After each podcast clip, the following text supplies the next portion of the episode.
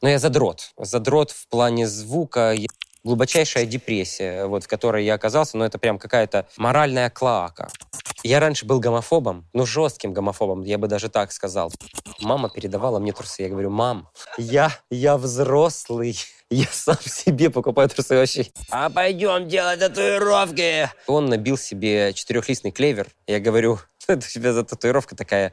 И набил себе сердечко. Вот это, вы... это нужно вырезать.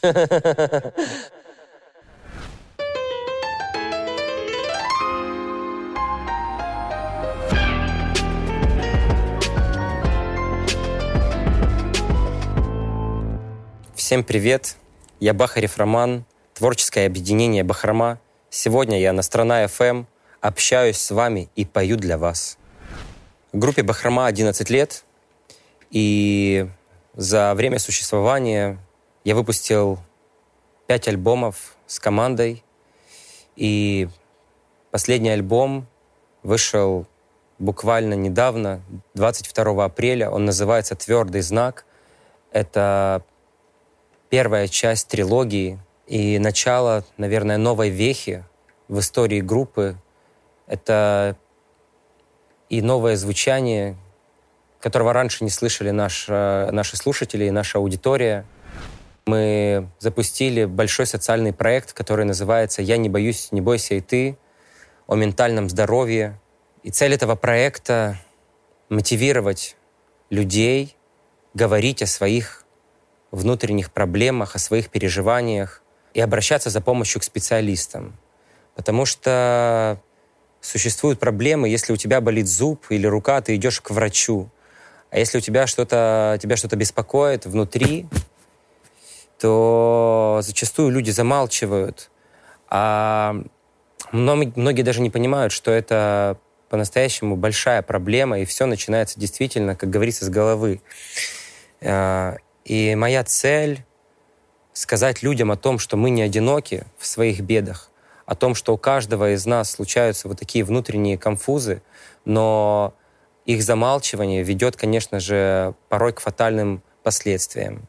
Я привлек э, людей искусства, таких же творческих единиц, как и я, людей с тонкой душевной организацией, и они рассказывали свои истории, прям снимали у себя Э, в своих социальных э, сетях и снимали свои собственные истории и на своем примере показывали, как важно говорить о том, что действительно у тебя происходит внутри. И ко мне присоединились э, большое количество артистов, больших артистов. И самое интересное, что я заметил, благодаря этому проекту я понял, что девчонки, девушки, женщины, они более смелые. Им не страшно говорить о том, что у них происходит. Но они вообще, в принципе, более такие коммуникабельные. А ребята, эм, знаешь, они все-таки, ну, мужчины, они такие, ну, нас воспитывали так, ты мужчина, терпи. Э, вот. Э, и мы зачастую такие, ну, мы отмалчиваемся, вот, и, и боимся говорить о том, что у нас там, мы же сильные, вот, и это есть такое, это такой диссонанс, с которым я столкнулся, все-таки женщины оказались сильней. Я главный, в принципе, феминист э, современности, э, поэтому могу себе позволить. Когда я запускал его, мне казалось, что сейчас все, я все придумал. Мы договорились с, огромной организацией, которая называется Tell Туда можно обращаться за бесплатной психологической помощью, и там работает порядка 300 э, волонтеров, психотерапевтов, и у всех у них есть квалификация, то есть это настоящие врачи и они предоставляют э, бесплатную помощь. И я думал, что все, сейчас все само заработает. Оказалось, что это целый пласт работы, и но я где-то полгода занимался этим проектом только. Я отошел от музыки на время, параллельно пытался что-то делать. Это, конечно же, интересно. Мы консультировались с огромным количеством специалистов вообще, как сделать так, чтобы все-таки мы, э, мы, мы, мы же не врачи, мы просто хотим помочь. И каким образом, какое может быть взаимодействие с аудиторией, как мы можем э, все-таки протянуть руку помощи людям и, и помочь им. Вот, поэтому это все-таки была такая плодотворная ежедневная работа вместе с командой. И сейчас проект, конечно же, живет, э, хочется продолжать. Э, сейчас мы занимаемся тем, что помогаем найти э, инвестирование для врачей, для волонтеров, э, чтобы они на что-то жили, потому что есть сайт, который э, нужно обслуживать, принимать звонки, принимать заявки, и на это все, естественно, конечно же, нужны деньги. Ну, собственно, в общем, чем можем, тем и помогаем. Каждая история на самом деле трогает. Меня трогают открытые люди, которые могут э, говорить искренне о том, что у них болит. Не бояться, понимаешь? Потому что ну, мы жили долгое время э, за таким занавесом э, под названием Советский Союз. И, ну, то есть для нас там бить кого-то было нормально, но мы же воспитываем. Вот. И, ну, я, я к примеру говорю. И э, сейчас, когда ну, все-таки мы становимся более современным обществом, и у нас мы там, двигаемся все-таки в сторону Европы, и перед нами открываются новые горизонты, есть куча информации, ты можешь загуглить и прочитать. Все-таки я считаю, что открытость ну, к миру должна быть. И, и вот все-таки люди, которые могут а, говорить открыто о том, что их беспокоит по-настоящему, и нести это в мир, вдохновляя других людей, для меня это поступки. Вот, и каждая такая история меня, конечно же, трогает. Сейчас бью вот так вот, сразу начинаю нервничать. Но я уже это, я это уже прошел и пережил. Конечно же, сейчас я чувствую себя отлично. И но в какой-то момент, знаешь, я, я думал, что я вообще не подвержен депрессиям, что я думал, да я же веселый, я музыкант, у меня вообще все в порядке. А когда ты вот так идешь по улице, просто вот так вот с тебя градом льются слезы, ты не можешь никому позвонить, ты вообще не понимаешь, что происходит. И ты такой оглядываешься и думаешь, вообще, какого хрена, что я делаю, почему, вот, почему сейчас все так, как есть. Вот, и задаешь себе кучу вопросов, начинаешь заниматься самоедством, самокопанием, начинаешь себя ненавидеть, уничтожать. Ну, в общем, знаешь, это какая-то такая история. Ну, то есть глубочайшая депрессия, вот, в которой я оказался, но ну, это прям какая-то моральная клака, вот, из которой мне помогли выбраться мои друзья, и и причем помогли вообще очень просто. Но я, я, не, я не хочу рассказывать эту всю историю, но буквально они мне э, сказали несколько предложений, которые меня вытащили просто вот так вот из этой клоаки э, за шиворот. И я жил, и я даже не думал, что так, такое возможно, потому что ну, это, это было прям такие моменты отчаяния. Вот. И, но как-то вот очень легко все произошло. Я не пил никаких э, препаратов для того, чтобы выйти из этого состояния. То есть мне, мне просто помогли друзья. Очень просто. Просто оказались в нужном месте в нужное время и сказали мне вот эти слова нужные. Вот э, не хочется мне говорить, что это было, но вот просто, просто это был такой триггер. Эти были слова только для меня. Это была такая личная информация, вот, которая сработала. Все просто какой-то триггер сработал, и все. И, и, и мне помогло. Причем я их встретил вот так вот. Иду заплаканный по хрещатику. Вот, и, и они мне попадаются на встречу. А, они мне позвонили, я куда-то, они где-то были рядом. Вот, мы встретились, и, и все, и произошло чудо. Конечно, меня иногда снова же триггерило, где-то куда-то я там отправлялся в какую-то непонятную историю. Вот, но все как бы, все теперь отлично. Я могу сказать, что буквально где-то два с половиной года назад э, это закончилось. То есть э, вот это тянулось, я не знаю сколько. Я уходил от этого, я просто уходил от этого. Я, не знаю, юзал разные наркотики. Ну, то есть, э, знаешь, как замещал просто, чтобы не видеть этого, не замечать. И, ну и, в общем, в какой-то момент э, все-таки я не смог э, врать себе, и, ну и все, и упал вот в эту яму. Слушай, ну это, знаешь, это, наверное, как какой-то снежный ком, который катится с горы и становится все время больше и больше. И вот э, в какой-то момент этот ком просто ударяется об столб и разбивается, разлетается. Вот и, конечно же, понимаешь, для творческого человека, который там себе наметил когда-то, не знаю, какую-то картину успеха, вот. И спустя 10 лет он оглядывается и думает, почему эта картина, которую я вынашивал все время в голове, почему она не случилась до сих пор. Ну и ты начинаешь, конечно же, задавать главные вопросы себе, на которые нужно ответить. И, конечно же, творческая реализация, ну, для человека, который занимается искусством, это, это важно. Вот. И когда ты не получаешь этой реализации, ты думаешь, что за где, почему, где. И вроде бы, вроде бы все отлично, и ты собираешь большие площадки, и, но, но все равно вот этой вот картины, которую ты себе нарисовал, не случается. И когда это все прошел, пережил, вот сейчас я могу с полной уверенностью сказать, что легче гораздо вообще воспринимать э, картину мира, когда ты ничего не ждешь.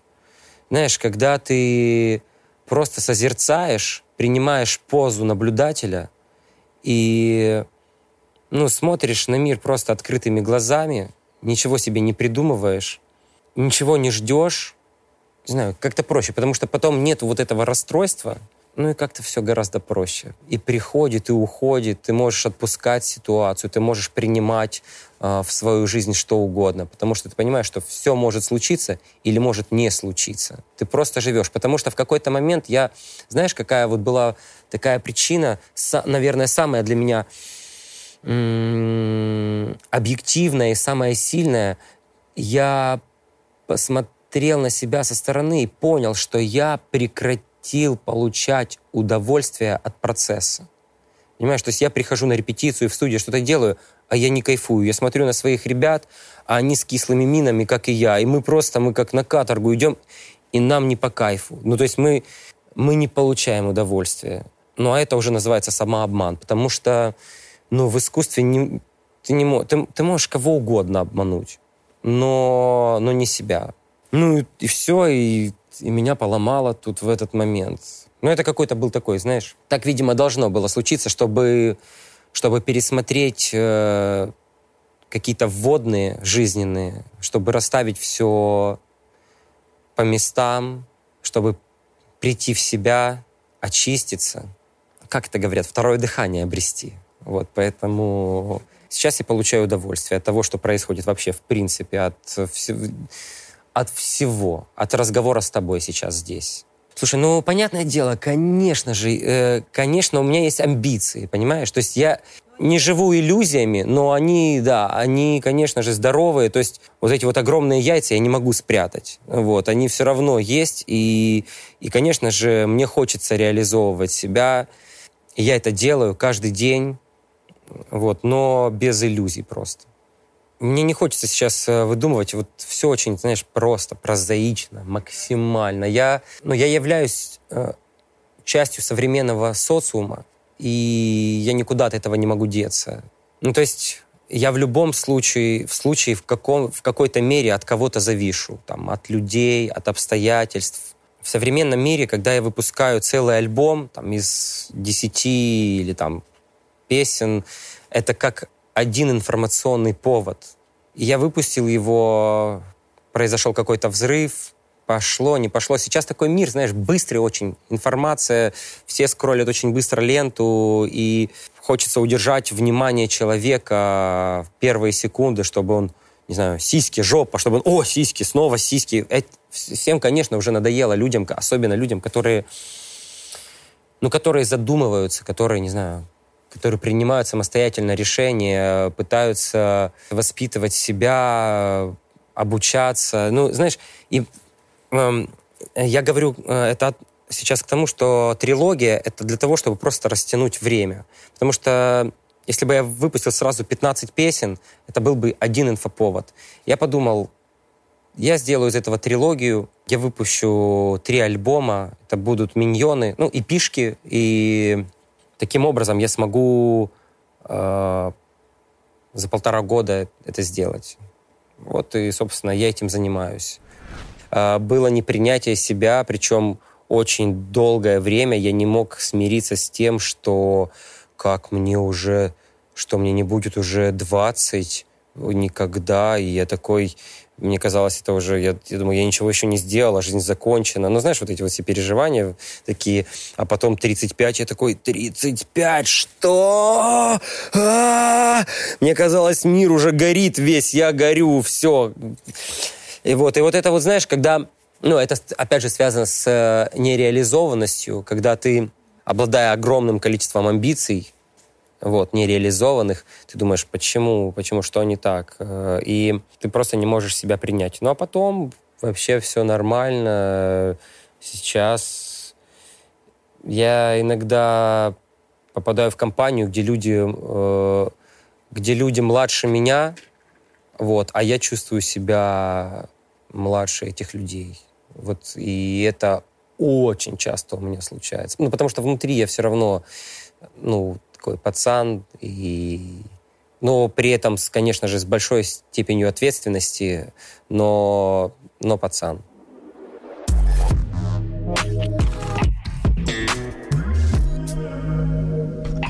А, осенью выйдет вторая часть, и в марте 22 года выйдет э, третья часть трилогии. Вот как-то так, и мы движемся по плану сейчас. Они не готовы, мы э, с ребятами постоянно работаем, и какие-то песни, конечно же, готовы, и какие-то песни мы записали, я понимаю, что они не войдут ни в одну из частей. Ну, потому что это отсылка к той бахроме, которая была раньше, а мне не хочется повторяться. Потому что больше всего я боюсь превратиться в артиста, который копирует сам себя. Когда ты пишешь песню, а следующая песня похожа на эту же песню. И ты это знаешь, как кавер на самого себя ты делаешь.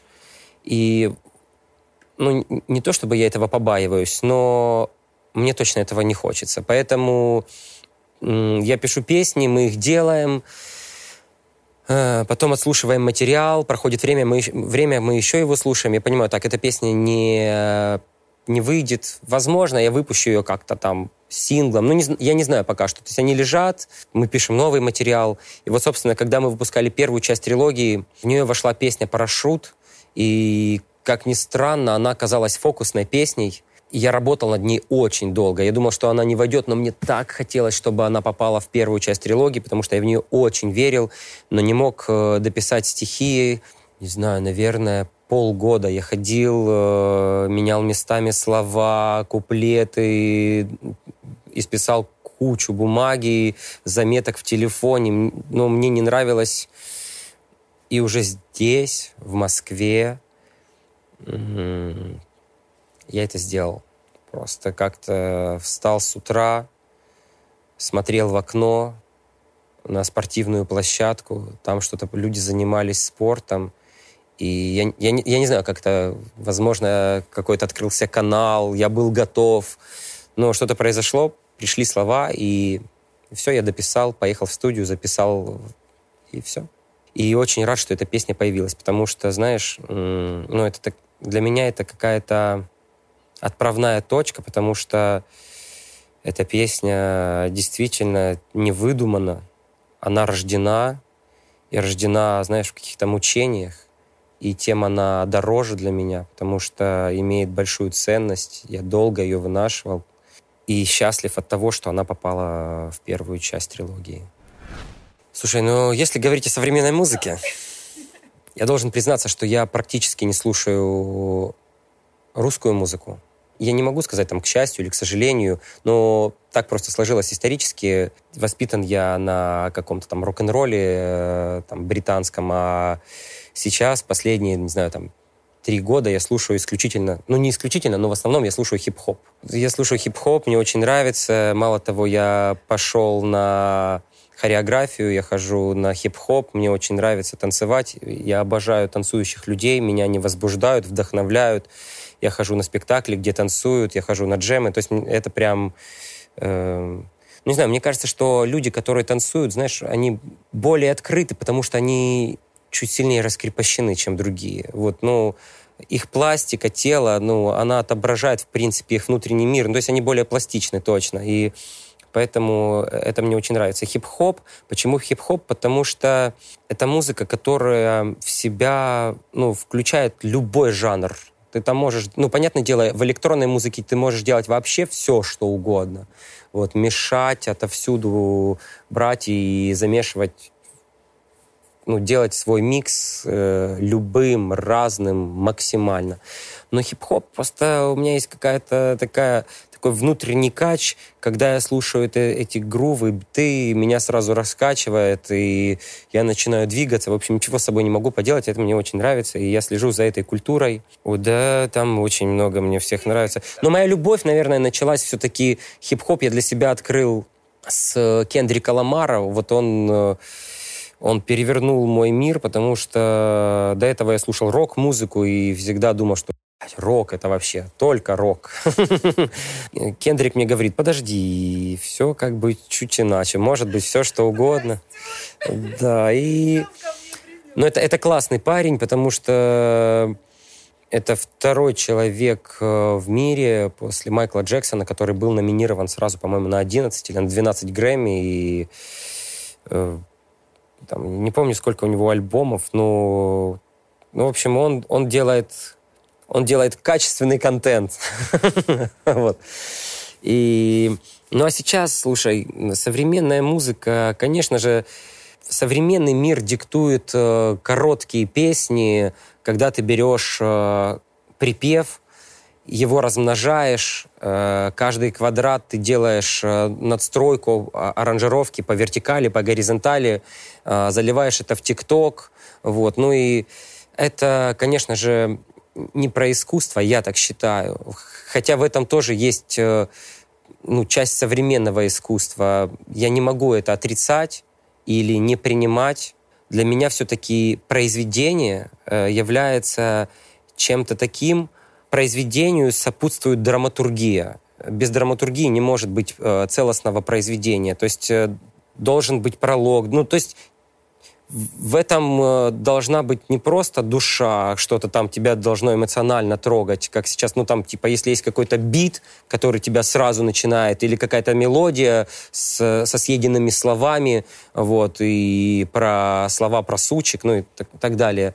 Вот, ну, это имеет место быть, мы живем среди этого, но все-таки мир меняется и очень быстро, стремительно. Я думаю, что э, завтра уже мы будем это называть пережитком прошлого. Я, я так могу, э, для себя я так не делаю, но раньше я этим зарабатывал деньги, я писал песни другим артистам и писал, писал песни для поп-артистов. Это, в принципе, такое ремесло, которое тоже требует времени. Ну, у меня не получается быстро делать, я все равно как-то это проживаю, там, через свою призму, но но сейчас мне все-таки больше нравится заниматься своим творчеством. Я, я, мне иногда прилетают какие-то там э, заказы, не знаю, там написать стихи или сделать продакшн какому-нибудь артисту, но песню под ключ я даже не помню, когда там последний раз сделал. Это деньги, и, но если бы, если бы это не отнимало у меня столько времени и сил, я бы, возможно, этим занимался. Но у меня есть э, мой проект Бахрома, с которым я хочу, с которым я хочу двигаться вперед, вот, и поэтому практически все мое время э, я посвящаю Бахроме. Но в Украине вообще много классных артистов. Возможно, это, конечно же, там, громко прозвучит, но, но в Украине сейчас очень много талантливых ребят, молодых, которые э, не зашорены, которые открыты и делают по-настоящему классную музыку, которая может наравне звучать с э, западными артистами. Вот, ну, то есть это не, не какой-то там поп-продукт, знаешь, который рассчитан на определенную аудиторию. Вот, потому что, как мне кажется, сейчас время, когда нужно нравиться самому себе. Десять лет с Бахромой, э, когда мы записывали песни, вот мы общались там с нашей фокус-группой, со всей командой, и мы такие, вот я написал какую-то песню, все такие, это хит, чувак, это хит. И мы начинаем ее прилизывать в студии. Я такой, так, ребят, давайте тут поменьше гитар, эта песня, наверное, будет играть на радио. Вот, и ты все время пытался кому-то понравиться, знаешь, подстроиться под какой-то формат, быть кому-то удобным, Сейчас у меня совершенно отсутствует амбиция играть на радио или там, чтобы меня показали по телеку. Мне хочется нравиться себе. И вот это вот, мне кажется, и есть успех э, мой личный. Э, это победа над собой, когда мне просто перехотелось нравиться людям. Ну, то есть, конечно, там мне нравится, наверное, в каких-то там, потому что я творческая единица, там, не знаю, кокетничать, ну, то есть, знаешь, но, но не понравится, знаешь, вот взять и, типа, у меня нету вот такого, так, сейчас я хочу понравиться кому-то.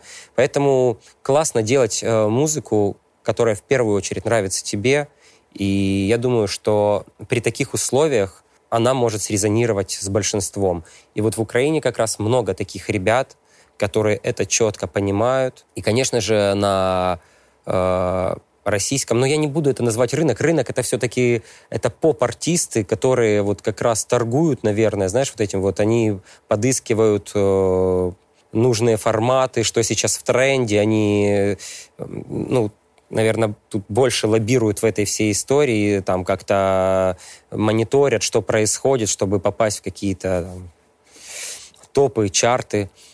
Вот. Но в России тоже, слушай, в андеграунде вообще просто огромное количество ребят. Просто тьма.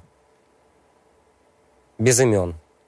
Понимаешь, у нас тоже раньше была такая же история, ну, то есть прям поп, поп-эстрада, и до 2014 года концертный рынок э, Украины состоял на 60% из российских артистов, на 30% из западных артистов и всего лишь 10% было вот, украинских музыкантов. Произошел вакуум, российские артисты прекратили к нам ездить, а западные практически не ездят, и ну, то есть э, получился такой взрыв, как после дождя. Да, произошел взрыв, и артисты начали, то есть они всегда были, но вот это вот э, эстрадное э, засилье российских поп-артистов, оно вот, собственно, мешало, потому что везде они звучали на радио, вот, они, они как бы, их стало гораздо меньше, и в эфире в том числе, и украинские артисты начали расти, как, вот, как после дождя грибы, их стало э, много, и они действительно классные. Вот, как-то так.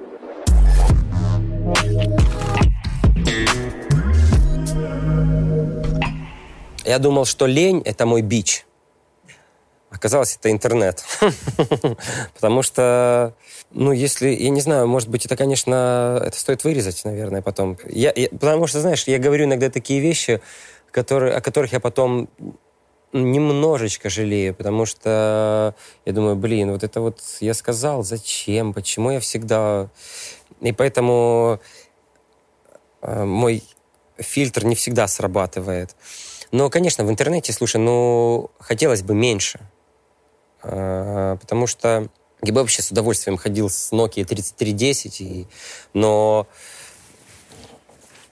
по ряду как бы своей деятельности но я не могу сказать, что это мне прям не нравится. Вот, я это принял, и мне, мне порой даже доставляет это удовольствие снимать какой-нибудь шок-контент и выкладывать его в сеть. Не все понимают этот юмор, но как бы я это делаю для себя, знаешь, и иногда даже как-то перебарщиваю.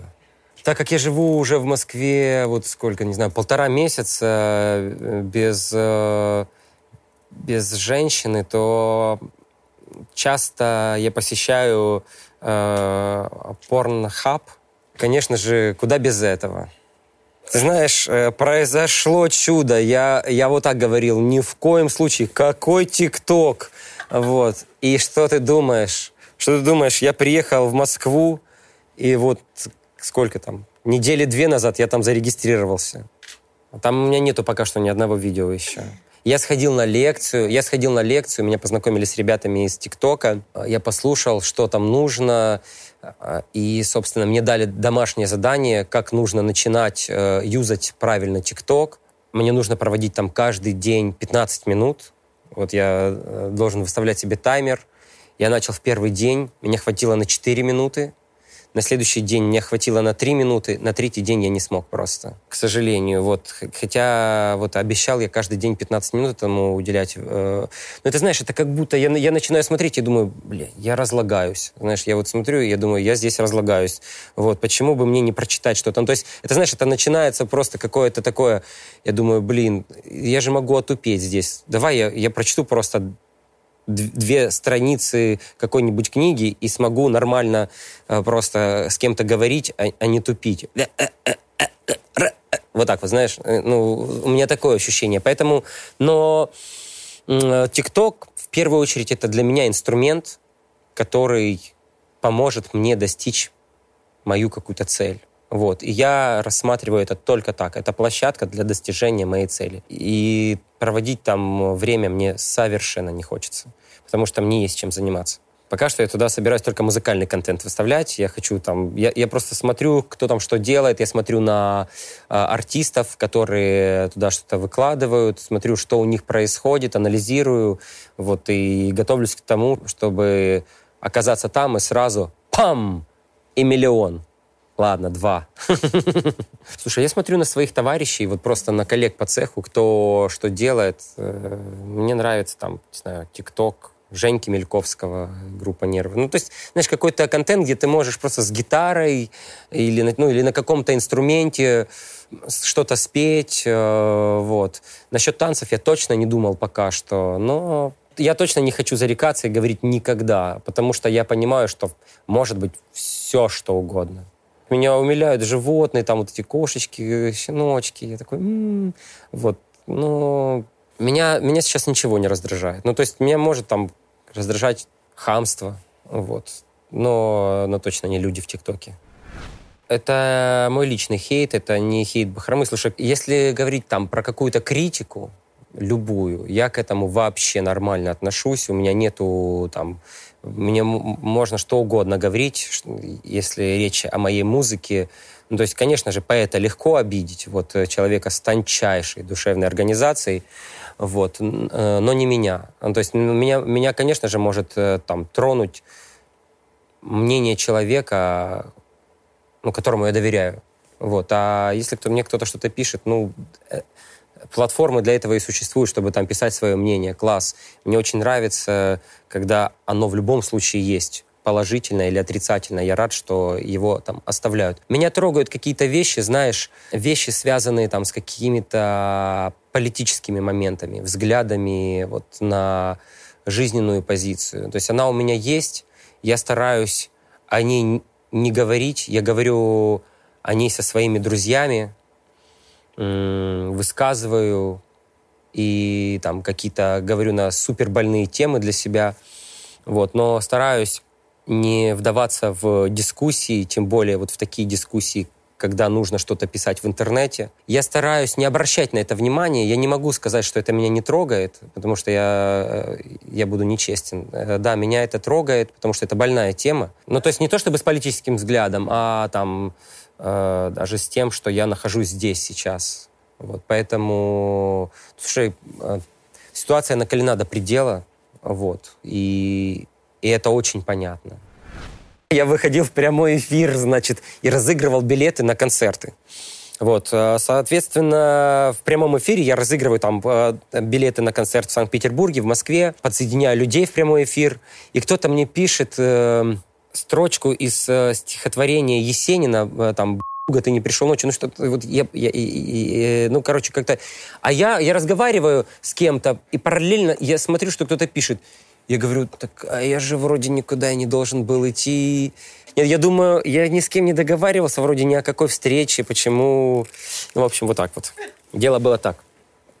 Я вчера, я вчера присоединял э, людей в свой прямой эфир, и люди, которые присоединялись ко мне, они читали стихи. И один парень из Краснодара залетал три раза, читал Есенина. А его девушка э, наш фанат. И я девушку так и не увидел, а он вообще не знает, кто я, чем я занимаюсь. Он просто стучал ко мне в эфир, читал Есенина, мы отключались, люди снова что-то там э, с кем-то я разговаривал. Он снова стучал, я говорю, ну ладно, давай иди. Он снова мне читает Есенина, ладно, хорошо, окей. Я, и потом я говорю, я понимаю, почему твоя девушка с тобой, как бы, ты Есенина наизусть всего знаешь. Умничка. Очень. У меня вообще классная аудитория, мне очень нравится. Они... Ну, мне нравится, что с ними есть о чем поговорить. Они, может быть, не самые активные, знаешь, потому что, ну, то есть, это все-таки люди, ну, это не подростки, а люди осознанные, там, с пониманием, чего они хотят, куда они идут. И, ну, все-таки, наверное, 25 плюс, вот, в большей своей степени. Вот. И мне нравится с ними коммуницировать. То есть мы, мы практически всегда с ними на «вы», такие все воспитанные. Творческая интеллигенция, ёпта. Э, нет, девчонок чуть больше все-таки, да. С чем это связано, хочешь спросить? Не знаю, песни, может быть, такие все-таки. Я могу написать не комментарий, я могу отправить сообщение личное. То есть э, были моменты, когда меня что-то очень сильно возмущало. Вот, ну прям, я был не согласен с человеком и писал этому человеку в личку. Нет, я писал депутату одному депутату, потому что он э, высказывался публично э, в Фейсбуке и обижал целый регион э, Украины, и меня это, меня это так возмущало. Я, я не мог с этим... Нет, я ему очень э, корректно написал о том, что если вас кто-то конкретно не устраивает, вы можете говорить, но вы, э, вы позволяете себе, человек, который занимает такой пост, э, позволяете себе высказываться о целом регионе людей. Меня это очень сильно возмущает. Вот такие, знаешь, какие-то моменты, когда, ну, я не понимаю, как человек может просто... Там, там разные люди живут. Ну, как бы... А ты просто берешь их, всех оскорбляешь. Поэтому вот такие моменты меня, конечно же, трогают, возмущают. Я считаю, это... Вот с такими нужно бороться как раз людьми. Ну, то есть им нужно показывать, э, потому что, тем более, эти люди у власти, и мы переписывались, но я, я больше не в Фейсбуке, я удалился, все, меня больше там нет, и не могу, я не хочу больше с этим связываться. Матерюсь с удовольствием. Часть речи, без которой мы не можем прожить и дня. Слушай, я использую по назначению, э, потому что ну, есть, есть люди, знаешь, я, мне недавно кто-то ставил из моих друзей аудиосообщение э, от своего родственника. И там между каждым словом мат. И ты слушаешь, ну, и ты прям, ты такой думаешь, что, как, это что, это, это что, какой-то степ, это юмор. А вот, а человек вполне серьезно вот, э, вот так разговаривает. И в обыденной речи я могу использовать для усиления эффекта. Если, например, мне нужно пригрозить человеку или эмоционально как-то выразить свои мысли, конечно же, я могу это использовать. Ну, просто ты не всегда можешь э, подобрать нужные слова и сказать так, чтобы до человека дошло. И тогда в ход, конечно же, приходят э, вот эти вот э, необходимые слова. А что касается матов в песне, ну, опять же, понимаешь, я думаю, что все должно быть уместно и все должно быть на месте. Если из песни слов не выбросишь, вот, ну, прям, если это там должно стоять, как, ну, я не знаю, какой пример привести. Я день рождения не буду справлять. Все за... Ну, то есть это здесь э, работает. Но если это как-то, знаешь, особенно там русский рэп какой-то такой, ну, где э, какая, какие-то там оскорбительные э, штуки, ну, вот тут, тут у меня все-таки сомнения возникают, нужно ли это. А, вот, потому что, ну, знаешь, для того, чтобы подчеркнуть, чтобы это было прям акцентом каким-то, чтобы ты на это обратил внимание, ну, это как, знаешь, элемент какой-то ты как пауза какая-то. Ну, то есть, но это выражение, и, и это эмоция. А когда ты просто это используешь, ну, как в обыденной речи, ну, тогда это уже, это уже не про искусство. Нет, у меня есть мат в песне, но там он очень уместный. Там э, э песня называется «Не дави», она вошла в первую пластинку. Она наз... песня... Пластинка называется «Внутри», песня «Не дави». Эту песню я записывал в Москве, вот я не помню, в, какую, в каком году, или в 12 или в 13 э, мне очень сильно повезло. Я записывал ее на Правда Продакшн с музыкантами Земфиры, и, ну, и песня получилась такая э, боевая. Она попала в ротацию там, больших радиостанций в России, и благодаря только этой песне я поехал потом в большие туры по РФ, и, и когда-то, будучи в туре, по-моему, в Калуге, я приехал, и там полный клуб мужиков.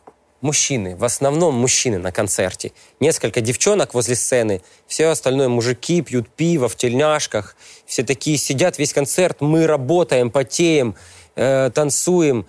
Песня «Не дави» играет, мужики вскакивают, слэмятся, Э, происходит какая-то вакханалия, дерутся, что-то происходит, только заканчивается эта песня, они садятся снова, пьют пиво. Это было, ну, это знаешь, как...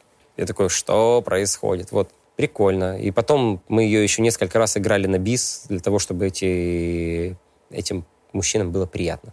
Было необычно, потому что таких концертов больше в моей практике не было.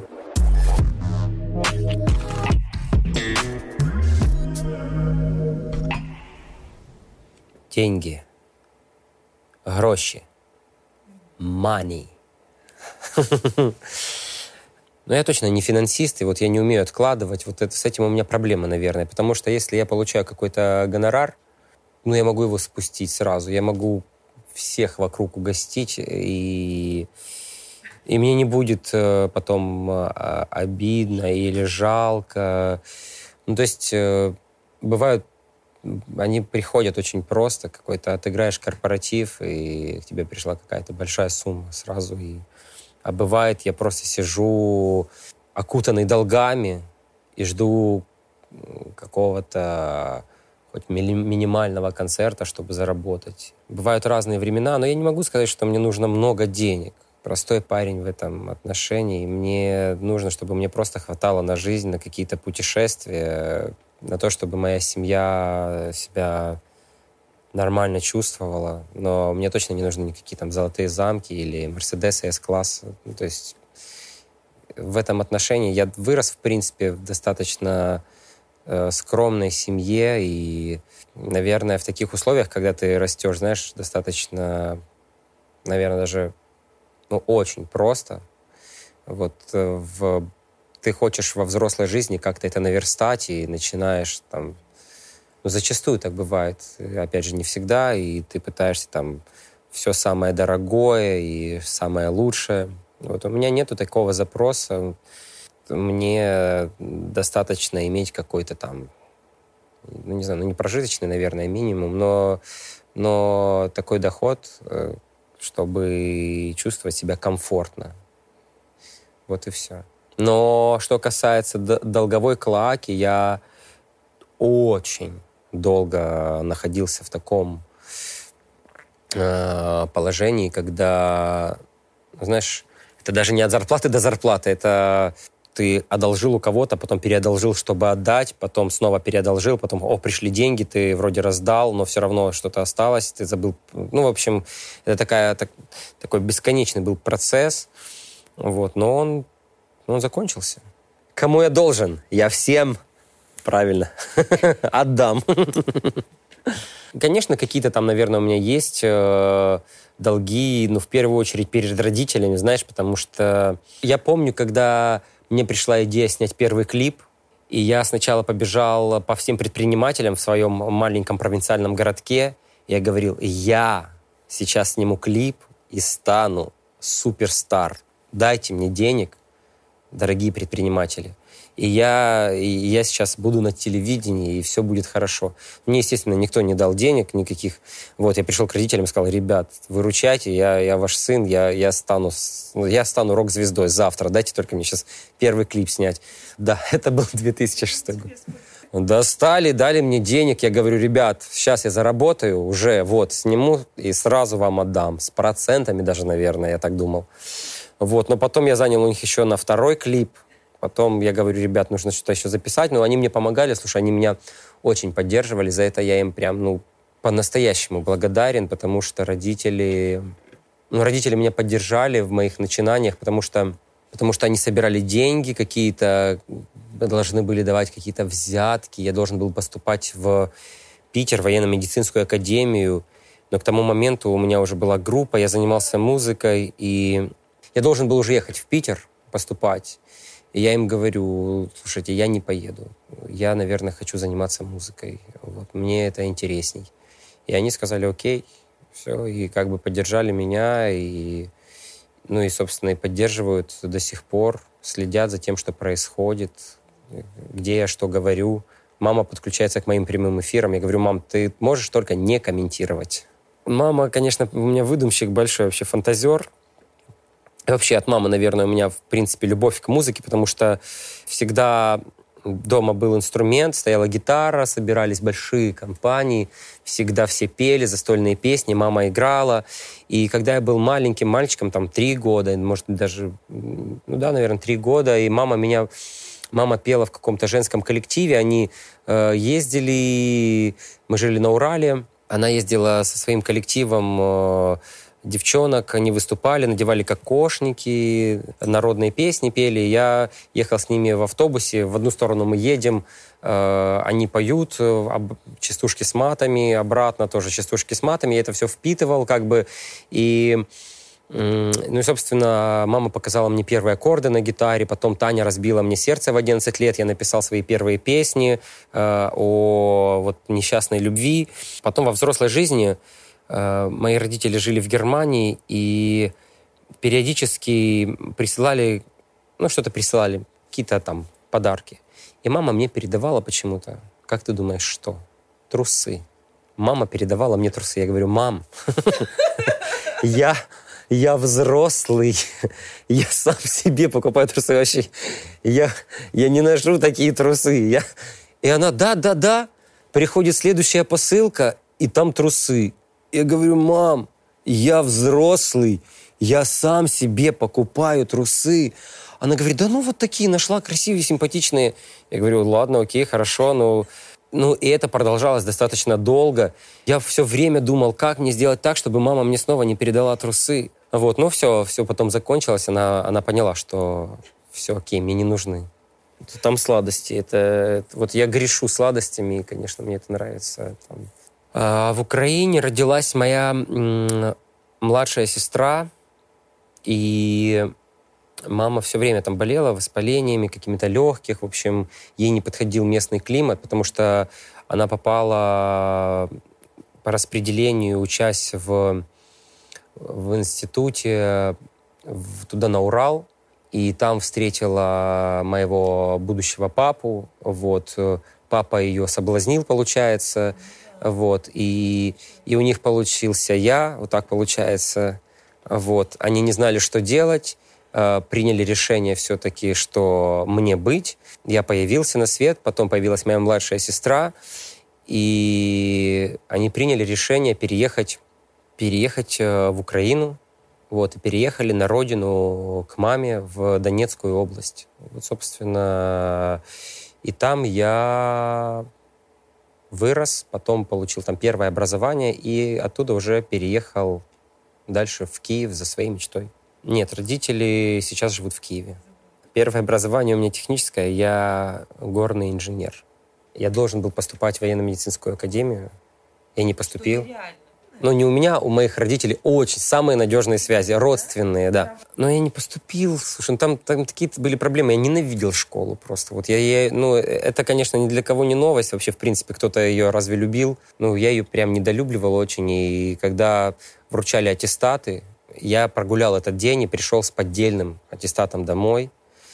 Вот, и первый вопрос от мамы прозвучал, она спросила, в чем сегодня была Раиса Григорьевна, мой классный руководитель. И я все, я сразу понял, что, что не проканает, э, что все-таки двойка по поведению, вот, которую я исправил на четверку, она всплыла, и вот. Ну и я поступил в техникум, э, закончил его с красным дипломом, не знаю, как мне это удалось, и что позволило мне поступить сразу на третий курс э, э, университета Донецкого политеха. И когда я учился на четвертом курсе политеха, я поступил, я поступил сразу во второй университет в Киеве, э, в университет культуры.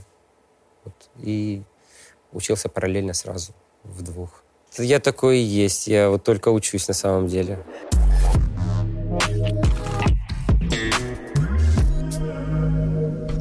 Меня практически невозможно засмущать. А разве э, влюб влюбчивость это только к творческим натурам относится?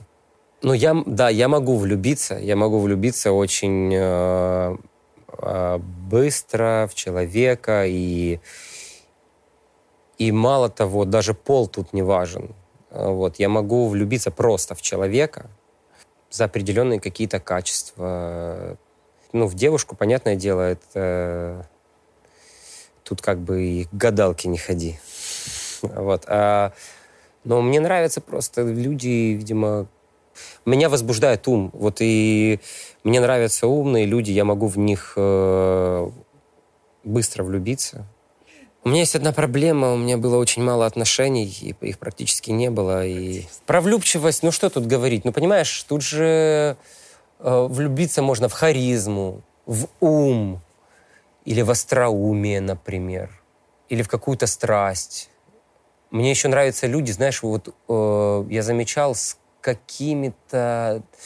Это может странно сейчас прозвучать, но вот не знаю, ну не знаю, например, там какое-то косоглазие или что-то, вот знаешь, ну вот какие-то дефекты, вот если знаешь, вот он какой-то такой несуразный, вот мне это может нравиться в человеке.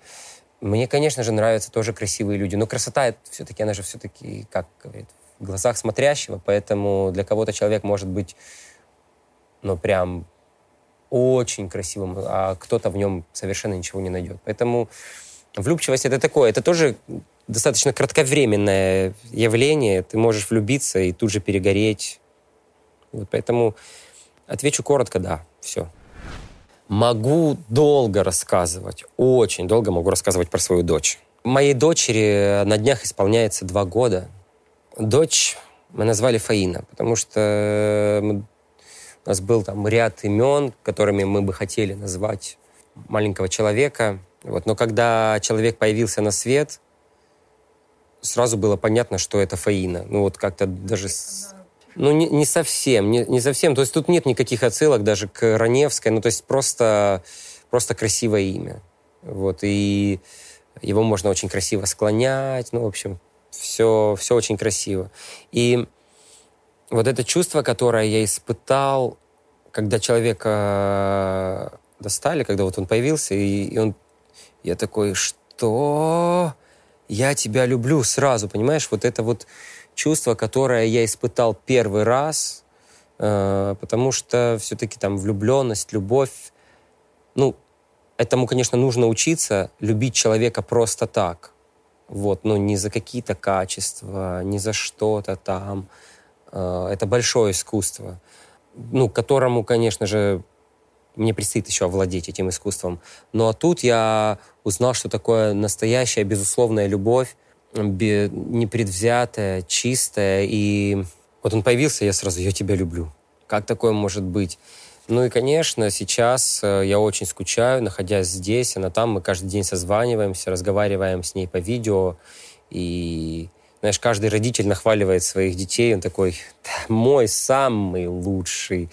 Но мне нравится, мы уже ведем коммуникацию с ней, потому что она разговаривает предложениями, и мне это нравится. Она очень рано начала говорить, и с ней интересно, и интереснее становится с каждым днем, потому что она осваивает каждый день новые э, навыки, у нее появляются какие-то возможности. Ну, в общем, все это очень увлекательно, и я даже себе представить не мог, что рождение ребенка может сделать меня счастливей.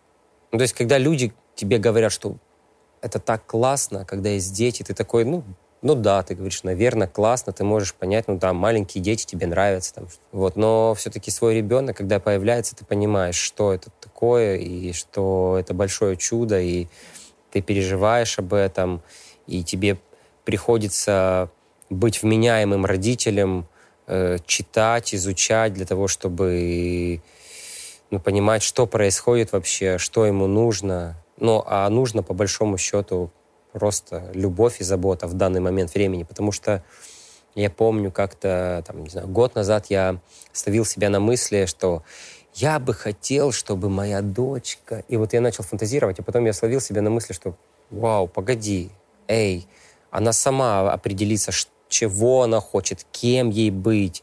Просто люби ее, и все. Это все, что ты ей можешь дать сейчас. Свою любовь, заботу, не знаю. Дело в том, что мы ждали с ней выхода моей пластинки, потому что ну, она вообще, в принципе, музыкальный ребенок. Она еще в утробе матери, она слышала песни. Я сидел, играл там, на гитаре, на фортепиано, и она родилась, и мы ставили ей музыку все время. И она росла на хип-хопе, конечно же. Но ей больше всего нравится, конечно же, группа Бахрома. Она, наверное, самый большой фанат. Практически каждый день сейчас здесь, находясь, мы созваниваемся с ней вот по видео, и наш разговор начинается с того, что она говорит «надень очки, и сыграй мне на фортепиано. Как э, в клипе, там вот у меня есть клип на юг, я там играю на гитаре, но вот гитары у меня нету, она, она хочет, потому что дома у нас фортепиано стоит, и я играл, и вот она, она, она хочет, чтобы я был как в клипе, в очках, и чтобы я играл песню на юг. И она говорит, «Э, сыграй мне на юг. Ну, я сажусь, играю ей. Класс. Рассказываю с умилением сейчас, сдерживая его, вот, но но это очень здорово, потому что она, она выучила уже все песни наизусть, и я ждал выхода альбома, чтобы она начала слушать новую пластинку. Папа, она говорит на меня, иногда Ромой меня называет. Иногда, да, говорит, ну потому что меня называют другие люди Ромой, а не папой. Она думает, почему это как? И, соответственно, называет меня иногда Ромой. Ну, а я ее, как там, у нее очень много прозвищ и имен. Уменьшительно-ласкательных, ласкательных, приласкательных. Вот. Э, ну, там очень много. Я, э, Фаня, Фантик, э, Фаня Ромашковна, да, она тоже есть. Ну, то есть там огромное количество зайчиков, кошечек, там всех, всех зверьков маленьких и, и так далее. Замечательный человек, один из лучших. Мне вообще, в принципе, везет с женщинами, женщинами, которые у меня когда-то были или которые будут. Шучу, вот, вот это, вы... это нужно вырезать. Меня, наверное, сложно выдержать, потому что про таких точно не говорят, что в быту неприхотлив. Вот, э, меня, во-первых, я, наверное, должен признаться, непростой, хоть и кажусь милым, но бываю совершенно не мил, и со мной бывает крайне сложно.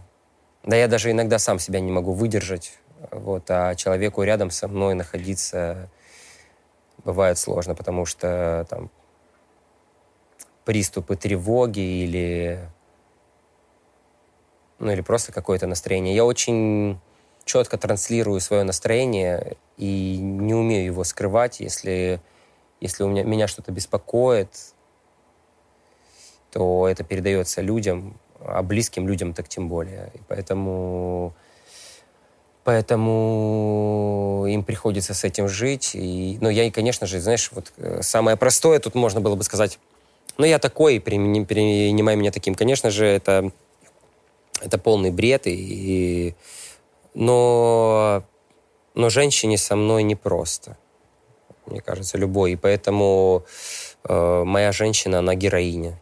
Во-первых, героиня, потому что в первую очередь она родила мне прекрасную дочь, а во-вторых, это то, что она со мной до сих пор. Как она меня еще не бросила, не знаю. Верю ли я в институт брака? Нет, не верю. Верю в союзы. Верю в людей, которые способны э, дать друг другу то, что не могут им дать другие люди. Быть, быть вместе, э, дарить любовь, быть счастливыми. Ну, не знаю, но штамп в паспорте точно ничего не дает. Ровным счетом ничего. Э, даже венчание в церкви ничего не дает. Это лишь э, условности и пережитки. Куда важней другие вещи, не знаю. Ну, то есть даже не обещания, а просто там какие-то слова или действия, ну, вот, но данные друг другу. И, ну, и вот эти вот обещания, если ты, которые там даешь какие-то, то, конечно же, их нужно, нужно держать, соблюдать, чтить и уважать. Аминь. Слушай, да я вообще нормально отношусь к татуировкам, к пирсингу, вообще, в принципе, к тому, что человек э, с собой делает. Как говорят, мое тело, мое дело. И тут дело фантазии. К пластике я отношусь совершенно нормально. Ну, то есть э, даже что касается татуировок, ну, слушай, э, мне нравятся татуировки на теле, и они могут быть красивыми, могут быть э, даже сексуальными, и, а могут быть, ну, не очень. Про татуировки, что тут можно сказать? Ну, у меня есть, у меня есть татуировки, есть, есть невидимые татуировки, есть видимые татуировки. Вот это моя первая татуировка, это конвертик. И в этом конверте новости для меня. Самые хорошие, понятное дело. И я ее сделал как напоминание о том, что я хороший человек. И глядя на эту, на эту татуировку, я понимаю, ага, я хороший. Вот как-то так. А, у меня есть еще другие татуировки, но они все такие маленькие, скромные. У меня были проколоты уши, и я... Мне было, не знаю, лет, наверное, 18. А, я пришел к бабушке и говорю, бабушка, проколи мне уши. Она говорит, ну хорошо, давай а у нее где-то она потеряла, короче, иголку вот эту, ну, там, специальную. Она у меня э, медик, хирург, ну, в общем, у нее были какие-то специальные иголки, но можно было проколоть уши. Она не могла ее найти и нашла какую-то цыганскую иглу, которая просто тупая, как спичка. Вот, ну и она, значит, начинает мне колоть ухо, еле прокололи ухо, бабушка вся, семь потов с нее сошло, я сижу, у меня руки вот так трясутся, она пошла за нашатырем себе, мне, и уже я такой думаю, так, непонятно, хочу я дальше или нет. Я говорю, нет, давай, бабушка, дальше, потому что правое прокололи, по правилам же тогда как бы не, нельзя правое, правое, ну, знаете, да, вот этот э, прикол. Я раньше был гомофобом, вот, ну, жестким гомофобом, я бы даже так сказал, потому что я вырос в провинциальном городке, таком шахтерском, и, ну, я уподоблялся большинству, то есть меня окружали люди, которые, ну, знаешь, там такое было, вот все решалось на уровне кулаков, Э, сплошные драки, то есть нельзя там было дипломатическим э, способом решить или как-то там урегулировать э, какой-нибудь конфликт. Тебе приходилось просто отстаивать свои права кулаками, и да, и значит, а, он пи***, и ты, да, пи***, идем, и вот и, и мы идем уже все вместе толпой, как бы, вот. И я проколол ухо, значит, правое, а если в правое ухо тебя проколото, там, значит, по понятиям было, что ты, значит, тоже такой же, как вот, э, которого мы только что... Вот. И я говорю, бабушка, мне нужно проколоть второе ухо. Мы, в общем, мы прокололи второе ухо, и вот я ходил долгое время с двумя пробитыми ушами. Вот. И потом перестал быть гомофобом. Я попал в Донецк, я поехал учиться в университет, э, мир начал открываться, мир стал больше, э, я начал узнавать других людей, я понял, что, в принципе, можно быть разным. Потом я поехал в Киев, и мир стал еще больше, и я понял, что, в принципе, не имеет э, никакого значения, по большому счету, кого любить, если ты любишь человека. И, ну и теперь я вообще, в принципе, э, отношусь к этому максимально свободно, просто и легко.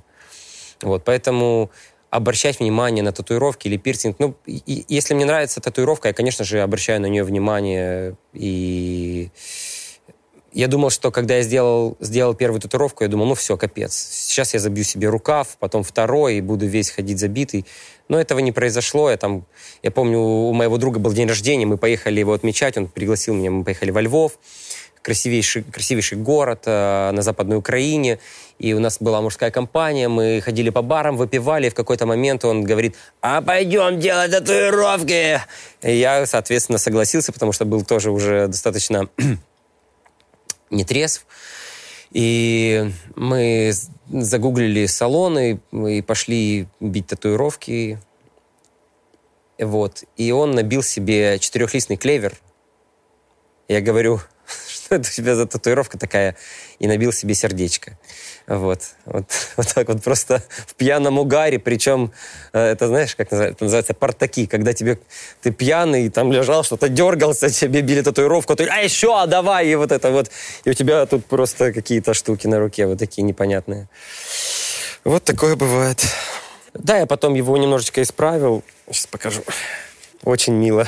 И не говори. Но у меня много маленьких татуировочек вот таких, знаешь, э, но они все вот такие мелкие. Это называется old school.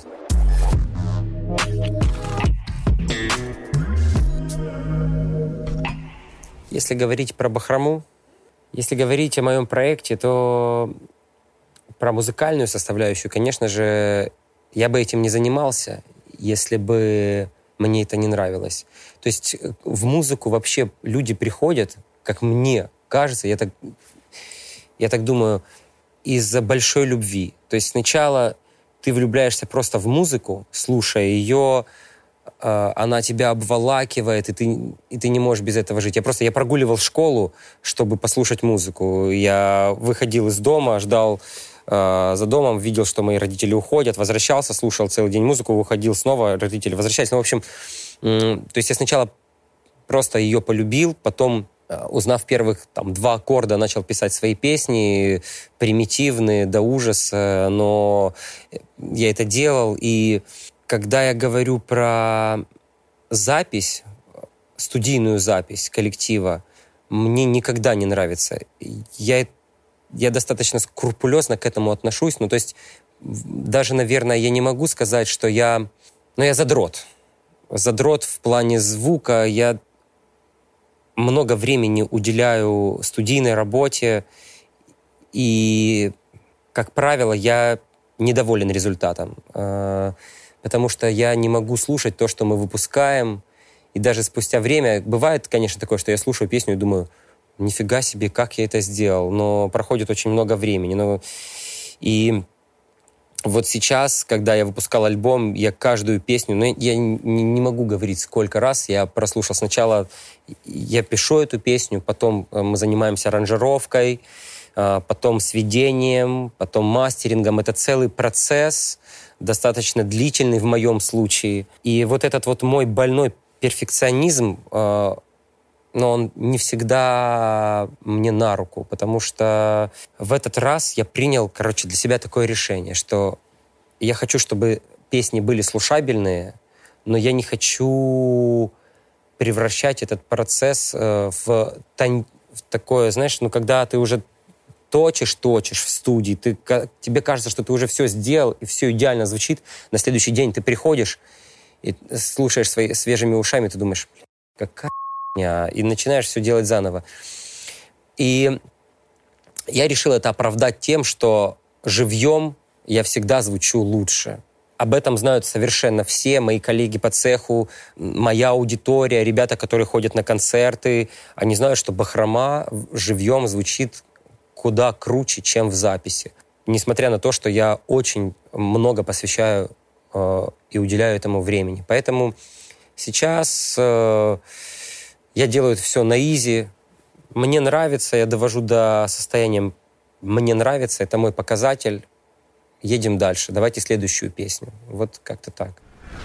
Что касается планов на будущее, мне бы, конечно, хотелось, э, как и всем э, музыкантам, играть на больших площадках и собирать стадионы. И я знаю, что я стадионный музыкант, но ты знаешь, я все-таки выбираю сейчас качество. То есть для меня это, э, наверное, определяющий факт, потому что он является основополагающим в моем творчестве. Э, я хочу, чтобы на мои концерты ходили качественные люди. Это люди, которые делают вот этот вот выбор, никуда нам пойти в пятницу в кино или на какой-то концерт, они ждут этого концерта, они к этому готовятся, они знают точно, за какой эмоцией они идут на этот концерт, что они там получат. Поэтому вот это вот качество аудитории для меня очень важно. И пускай я буду нишевым артистом, но качественным. Вот как-то так. Конечно, мне хочется там э, вау-эффекта и но я к этому иду постепенно, я наращиваю музыкальную мускулатуру, и мой мускул с каждым днем становится все сильнее, больше, и я прогрессирую. Сейчас я здесь для того, чтобы разбрасывать э, зерна, и эти зерна должны к осени прорасти и дать мне тот э, результат, который я хочу. Я жду стадион, э, уверен, что ты когда-то на него попадешь, на этот концерт. Я, мало того, я тебя в этом уверяю. И это не волшебство сейчас какое-то, которое уже действует. А это сухие факты. Я не знаю, сколько пройдет времени, но это произойдет. Аминь. Пожалуй, самое главное в жизни — оставаться человеком при любых обстоятельствах. Найти себя, найти своих, и узнать, что такое любовь. Потому что, ну, мне кажется, если ты пришел в мир вот в таком теле, котором ты живешь один раз, и не любил, ну тогда ты прожил вообще зря, тогда ты зря пришел вообще. Поэтому полюбить кого-то искренне, по-настоящему просто необходимо.